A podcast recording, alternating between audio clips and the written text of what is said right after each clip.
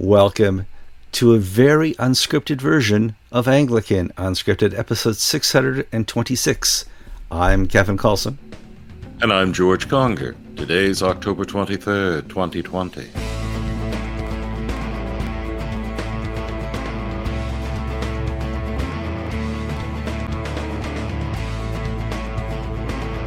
All right, welcome to the program. Before we get started, obviously, like the program, give us a thumbs up. This isn't Siskel and Ebert. You can't give us two thumbs up, but uh, well, you could if you went to Facebook and YouTube. You could click the thumbs up on both. Subscribe to the program if you're not subscribed yet. You do that on YouTube. Uh, leave comments. You guys are the best comment leavers, leavers, leavers, commenters ever. And uh, uh, we really appreciate you taking time to let us know you watch the program and your thoughts on the topics we've been talking about. It's really important. This is a very unscripted, unscripted. Uh, George and I only had a couple minutes to do pre-show. I have to haul the RV out of the current park. We're re- relocating to a new location today, and uh, Ranger Rick's going to be here in about uh, an hour, making sure this place is empty. So I got to do a show and and haul up all within the hour. So we, I don't want to seem rushed. I, I do want us to talk about the topics, but George and I have not had a good time to talk about this pre-show. So this this is kind of like the pre-show, and if you've been paying any attention to Christian news or religious news over the last uh, 48 hours, uh, you would say all hell has broken loose in the Roman Catholic Church, in the Christian Church, in the Evangelical Church.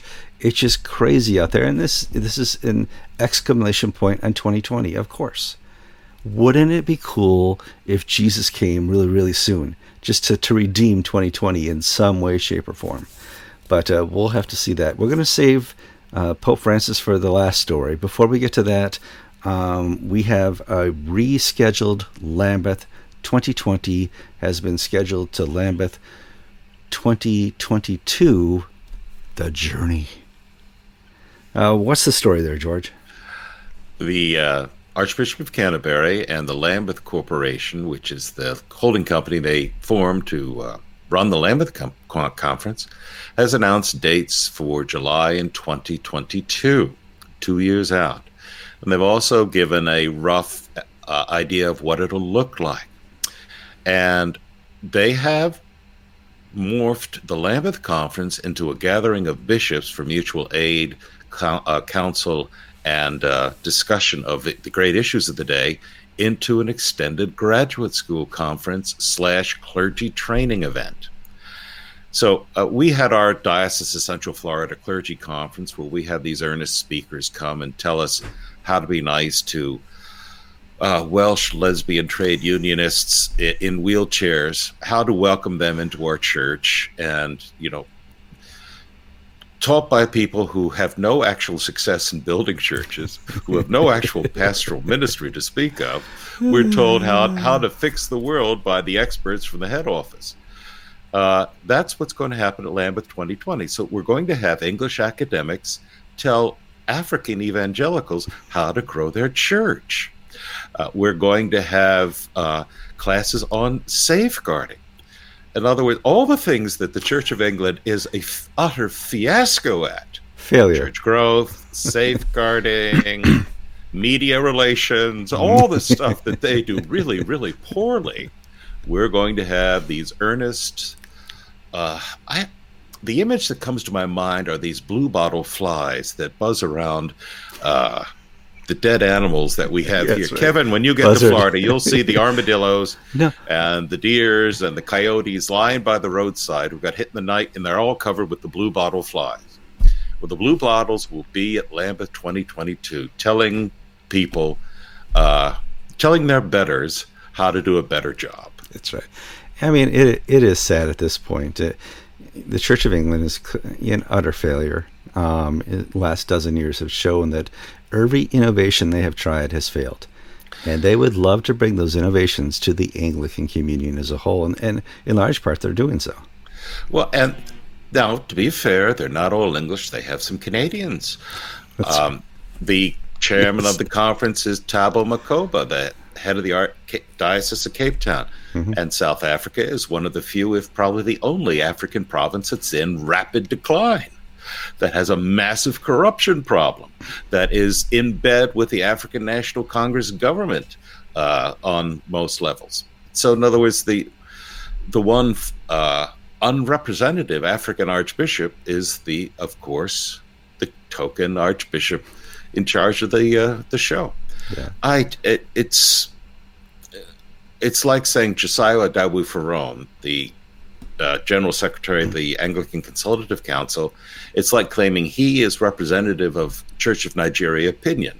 Well, I don't think so. Uh, I remember when I was at the last Lambeth and I was hanging out with, I would call a liberal reporter from the BBC, and we're in the press uh, area doing our stuff. And I had just gotten there, and I've never been to a Lambeth. I'm fresh out of America. And he goes, You want to go see a circus? What? Says, come on, come on, come on, come on. And mind you, he's on their side. And he takes me to the exposition exhibition hall, or where they have all the books and all the reading stuff and all the uh, uh, the wares you can buy, sell, and pins and stuff like that, and all the uh, um, people who are there to be activists have their tables.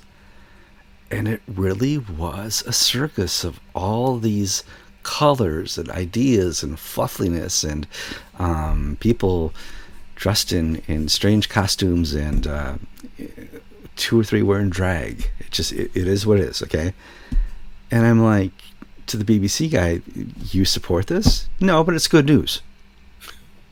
Okay. Well, I get you. It is employment. You know, you and I, as Anglican reporters, will have employment in the Anglican news industry forever. That applies to Roman Catholic reporters now too. But we're not going to get there because we do need to move into some serious news. Lambeth isn't. Uh, we do have some new archbishops, George. Uh, Hong Kong and Singapore. Well, Singapore, Titus Chung is the new bishop. He's not oh, the bishop, archbishop okay, of the right. province. Uh-huh. But Titus Chung is a great addition to the uh, Global South uh, GAFCON fold. Um, I think he's the former dean of the St. George's Cathedral there, if I'm not mistaken. Mm-hmm. But that's somebody who I expect to see is to be a uh, voice in the future deliberations of the wider communion. The new uh, uh, Archbishop of Hong Kong, of the province, I believe is Andrew Chan. I, will need to look that up. But uh, he is a, a, very different from his predecessor, uh, Paul Kwok. Uh, Kwong, um, in that the, the current man is a tool of the Communist Party in Peking. Mm-hmm. He is a member of government bodies. He says we have nothing to fear from martial law, obey the security forces, let's be good Chinese first and Christian second. The uh, new archbishop, who is uh, remains the bishop of Eastern Kowloon, uh, Hong Kong is three divisions: East Kowloon, West Kowloon, Hong yeah. Kong Island, and the missionary district of Macau. He has penned letters supporting uh, democratic protests, but he's also penned letters denouncing violence. And they've basically elected someone who is going to consciously be apolitical.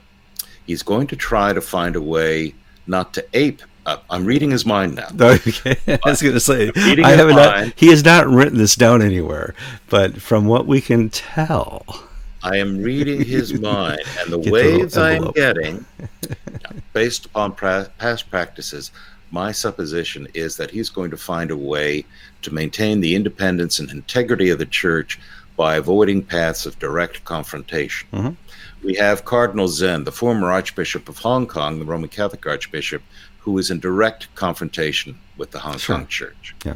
And then, as, as are some uh, Protestant leaders. And then we have some leaders like the former Archbishop Anglican of Hong Kong who are totally in bed with the communists. And then the others are like, well, let's try to find a way not to upset our political masters while at the same time be faithful Christians. So he's going to have a really tough job.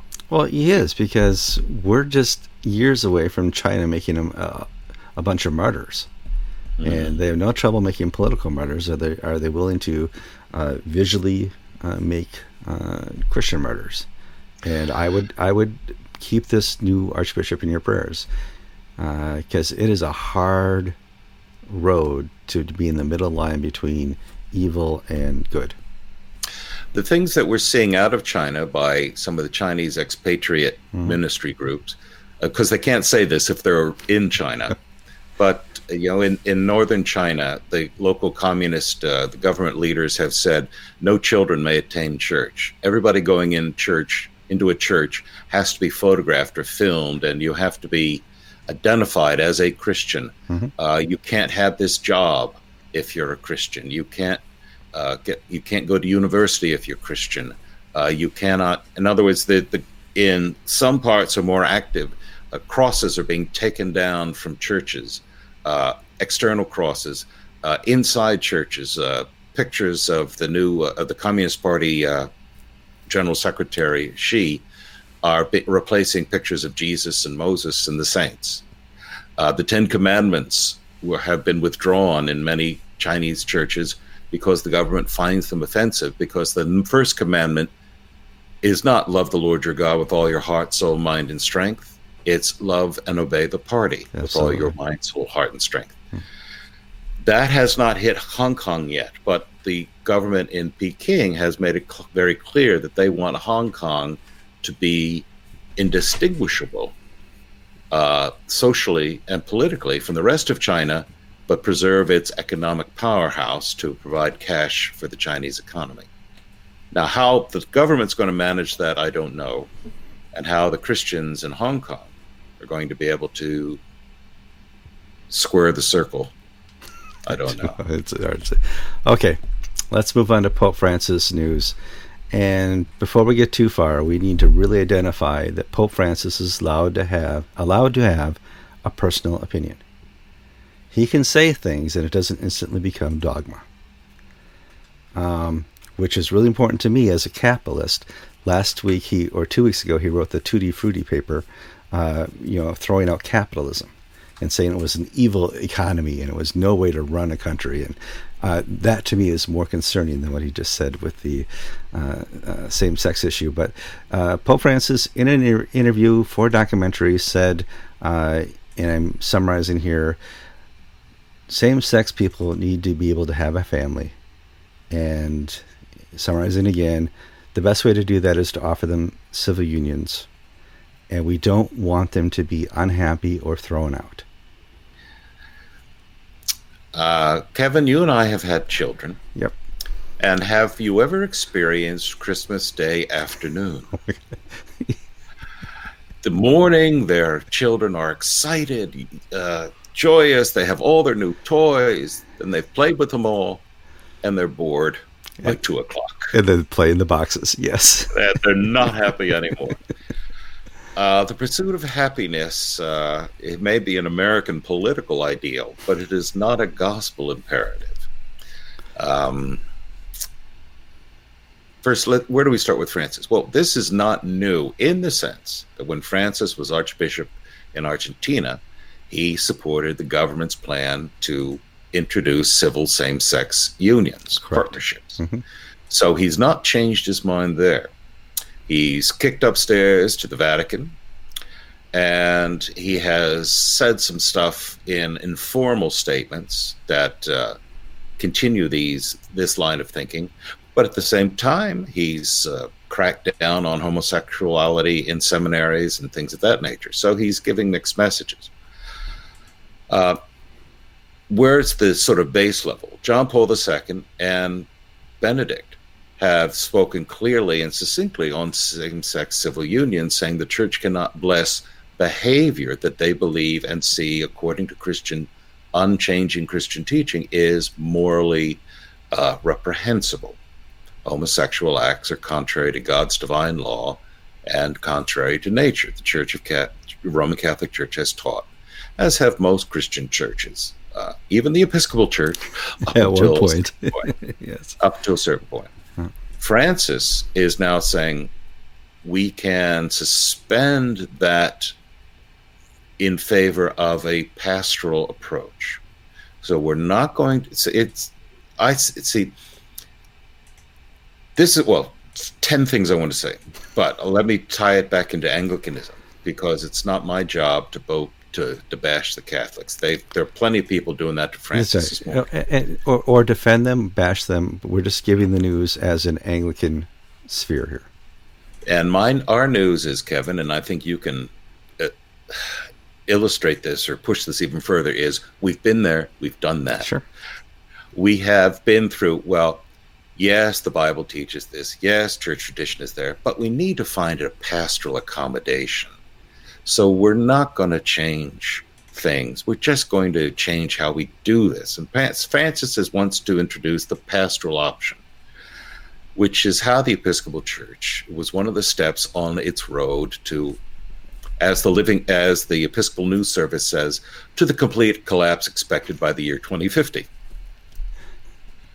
Uh, you know, we've been here. Uh, I think Kevin, you sent me an email uh, with cl- uh, topics saying Francis the Anglican. Uh, yeah, well, I mean, if the Anglican community wanted to hire a director of marketing, uh, and Pope Francis was that guy, you got it. I mean, this is this is great for the uh, people who don't want to be Roman Catholic Church or looking for an alternative, uh, or think the Roman Catholic Church was the best bet in town you and I have talked many times. Uh, there is no perfect denomination. There is no uh, perfect church. The Orthodox are out there. Oh, we've never divided. Uh huh. Check your history again. You know, I just like it. Uh, it, it just it, it's ridiculous to think that there's a perfect denomination out there, and, and there's not because they're all led by humans, and humans are full of failures.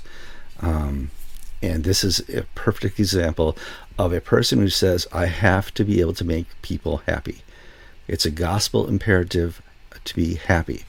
And global happiness is is new as democracy, George. Um, there's been extreme poverty in this world uh, since day one for the 15,000 years up until maybe uh, 320, 330 years ago uh, where we started to see some uh, industrial economies start to take up beyond agriculture. So you weren't completely wiped out in drought. And, you know, th- there was a time where there could be something attainable of joy and happiness other than what we see uh, in th- this hedonist society now. But, George, well, if, if that's your goal, if, your if your goal is happiness, you're going to sink this church. Yeah, and, and Francis has said some, what I'll call some screwy things in the past few weeks that would make would if I were a Roman Catholic, which I'm not, I don't think will ever be, uh, would cause me great concern.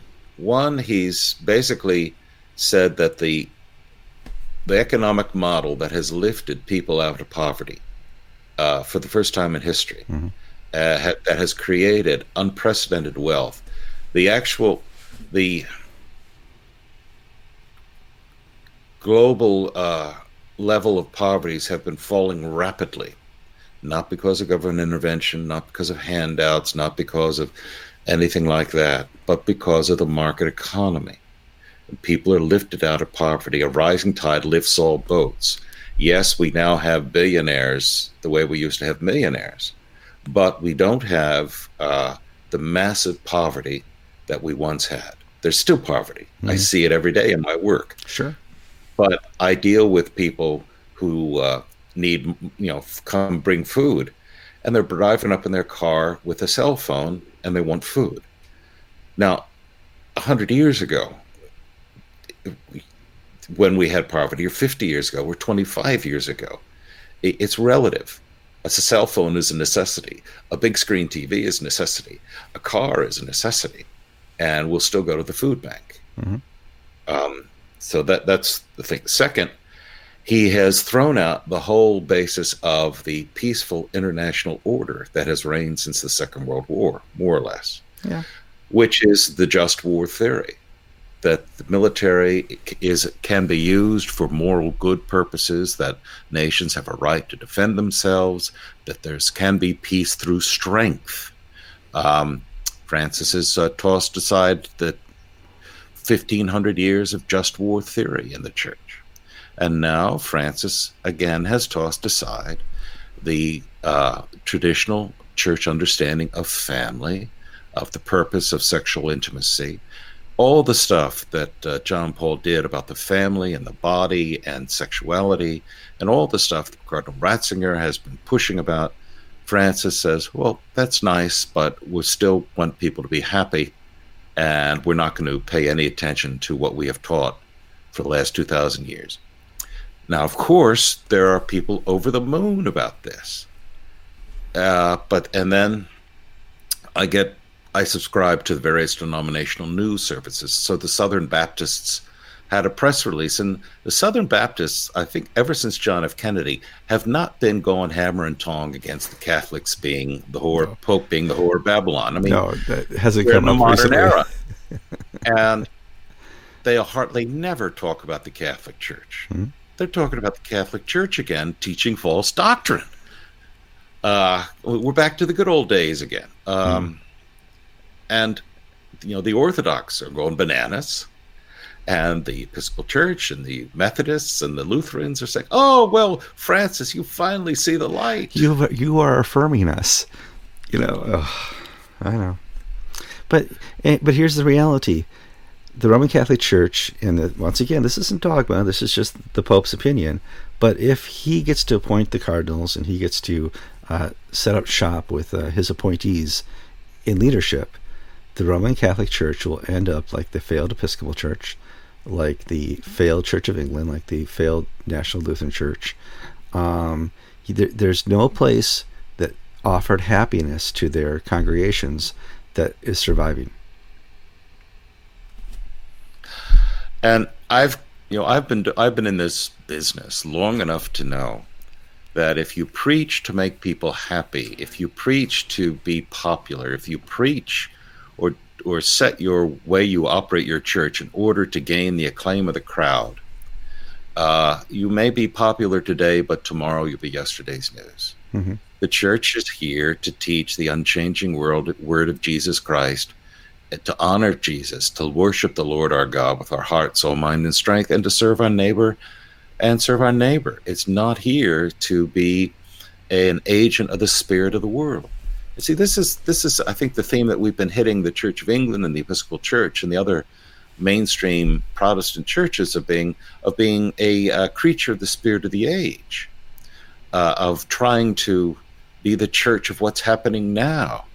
Um, there used to be an English uh, writer. Uh, he would write in the Telegraph named Peter Simple, yep. and uh, he had this uh, caricature of a bishop. Uh, oh, I've forgotten his name. Sp- whatever. He, he was the uh, he had this sort of caricature of a bishop who was very modern and trendy.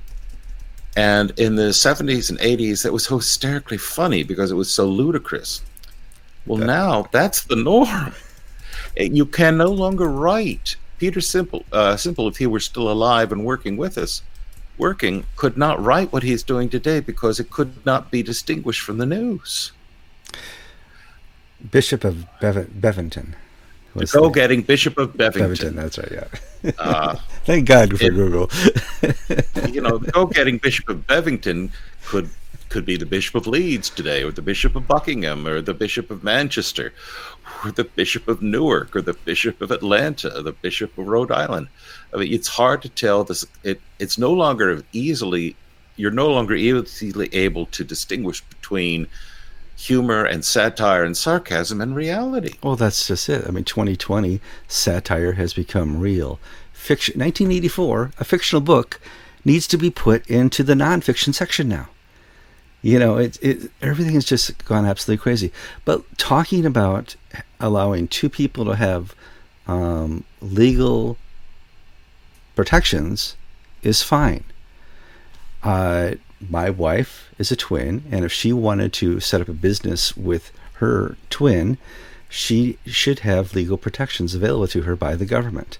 Um, it doesn't have to be done on the same sex level. Two people should be able to have tax benefits afforded to them, legal benefits afforded to them. Um, and the problem is the tax system. The problem is the legal system. You don't have to make extraordinary uh, systems like civil unions or extraordinary marriages uh, to accomplish this. You need to change the old ways we've been trying to uh, take the wealth from people for such a long time. Uh, if two sisters own a house, one dies, to pay the taxes, they have to sell the house. If they were, if a husband and wife had the same, it's just a transfer of ownership. Well, let's just take let's let's push this back into Anglicanism. Uh, uh, recently, Anglican Ink. ran a story about the Church of Nigeria. In the Igbo uh, Nigerian inheritance laws, mm-hmm. there's the federal law, and then there's local customary law. In the Igbo uh, people, which uh, uh, I don't want to be too specific because I forgot where they are in Nigeria. I think they're in the southeast.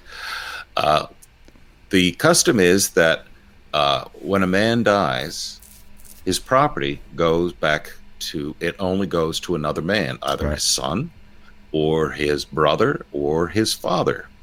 It doesn't go to the wife. The wife uh, is not allowed inheritance rights under Igbo traditional law.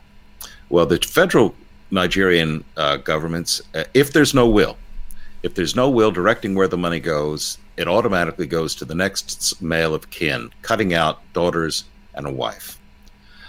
Uh, the, the Church of Nigeria supported a campaign to change that law to allow daughters to equal in to inherit equally as sons, um, upending traditional tribal customs. That's the same sort of issue we're talking about with uh, allowing. Uh, you know, England, the uh, example, Michael Nazir Ali put out an example a few years ago about civil unions why can't two elderly sisters with no other living relatives uh, who live together and share a home be treated as a civil partnership mm-hmm. for inheritance and tax purposes so that if one dies, the other is not forced to sell the home to pay the inheritance duties, but can have the same rights as a spouse? Um, and well, the argument is no, well, no, can only be uh, someone other than a blood relative and this and that. Um, but the issue was, you know, ch- don't change the definition of marriage. Change the civil laws that rely upon the term of marriage. And this is what the Nigerians have done uh, with uh, inheritance in that particular issue. There are ways to do this, and there are ways to do it justly and lawfully. If you have, uh, I believe you should be able to do whatever you want with, with your assets and not have the government – favor one way of doing it over another unless there's a bona fide uh, reason. I mean, if, if you want to leave all your money to Antifa to, and with the will codicil to blow up the world, I don't think that's a good thing. No. But but I think people understand where I'm going with this. There should well, be the liberty of conscience in what you do with your things and not have the government penalize you. One of the things my mom did was she set up a, a trust, the Colson Trust and it's a way to get around uh, some of these strange laws because she lived in multiple states over time. She had assets in those states, and the only solution a lawyer could come up with was, well, the laws are working against you, but if we set up a, a trust for you in a state you previously lived in, you can't set up this trust in this state that you live in now, but if you did it in a previously state where your dad actually owned a farm, we can work around all these crazy laws that are trying to take all your money. And she was able to do that. Uh, we'll see. They'll probably pass a law taking away that estate. But that's just, you know, that's the craziness of the tax laws. The laws are the problem, uh, not, uh, we don't need to create these uh, fake relationships to uh, change the law, George. Yeah, and for the church to adopt its policies to make people happy. Mm-hmm based upon faulty or illogical or unjust civil laws to change its eternal teachings on that basis, I think is a terrible, terrible thing. Yeah. Crazy. Absolutely crazy. All right, George, we've come up here on about uh, 30 minutes, which is awesome. Our audience wants more, but we can't give it to them on Friday because, well, I'm repositioning the RV to a Cracker Barrel tonight. Oh, boy. What's for dinner? Huh? I'm Kevin Kallsen. And I'm George Conger, and you've been watching episode 626 of Anglican Unscripted.